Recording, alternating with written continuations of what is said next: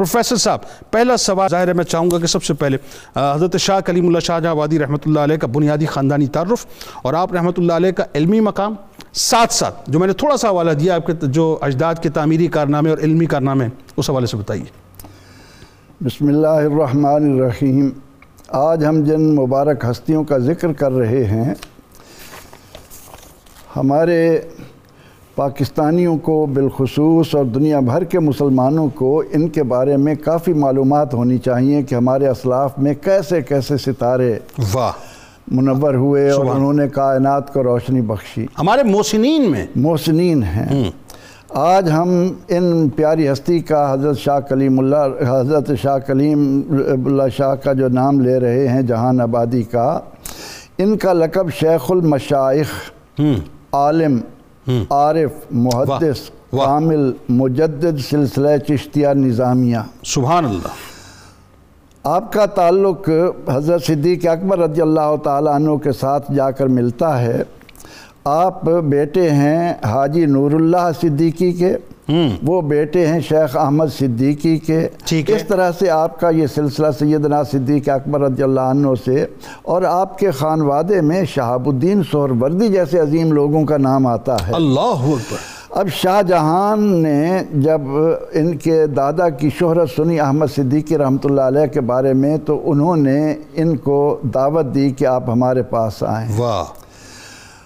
آپ نے وہاں آ کر کیا کارنامے سر انجام دیے، اس کو بیان کرتے ہوئے خود شاہ کلیم اللہ اپنی مصنوی میں بیان کرتے ہیں کہ ما ہما معمار و عمارت گریم۔ ما ہما استاد سخن پروریم۔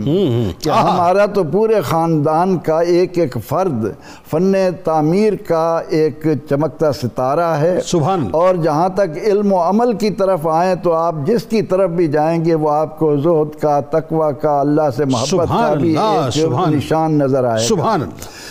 اب شاہ جہان نے جب آپ کے دادا کو بلوایا اور ان سے بڑی بڑی عمارات تعمیر کروائیں تو اس کا ذکر کرتے ہوئے بھی آپ فرماتے ہیں کہ کرد بحکم شہ کشور کشا روزہ ممتاز محل رابنا۔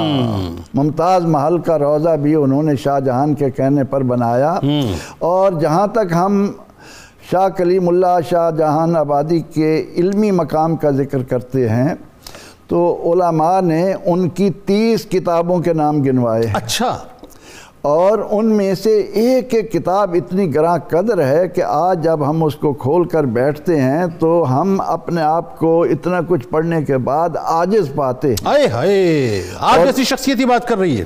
علمی طور پر آپ نے اتنا یعنی قرآن القرآن اشرہ کاملہ سوا السبیل کشکول مرکہ تسلیم علامات کلیمی ایسی شاندار آپ کی علمی کاوشیں ہیں اور اس میں جو اس میں موضوعات کیا ہیں؟ مورلیس کیا موضوع مختلف موضوعات پر۔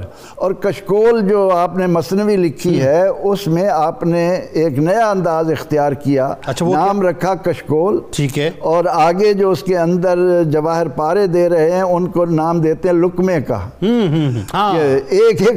ایک ایک لکمے میں۔ آپ نے حکمتوں کے دریا بہا دیے نصیحتیں اس میں موجود میں نصیحتیں موجود ہیں اور سوا السبیل جو آپ کی تصنیف ہے وہ وحدت الوجود پر ہے۔ اچھا۔ قرآن القرآن مطلب ابن العربی رحمۃ اللہ علیہ کا ذکر آئے گا جامی صاحب کی موجودگی میں۔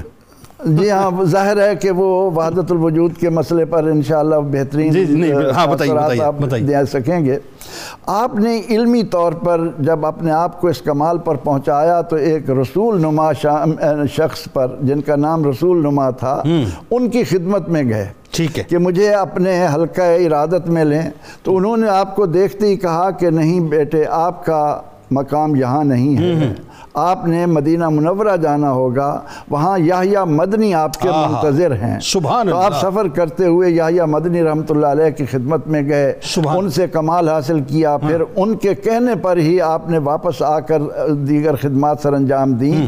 تو آپ کے دادا اور آپ کے والد ان کے کمالات کو اگر فن تعمیر کے اعتبار سے ہم دیکھیں تو علماء کہتے ہیں کہ جب آپ جامع مسجد دہلی جا کر دیکھیں تو اس کے جو کتبے ہیں وہاں پر ان کے آبا و اجداد کی انگلیوں کے پوروں کا کمال آپ کو نظر آئے گا کہ کس کس انداز سے۔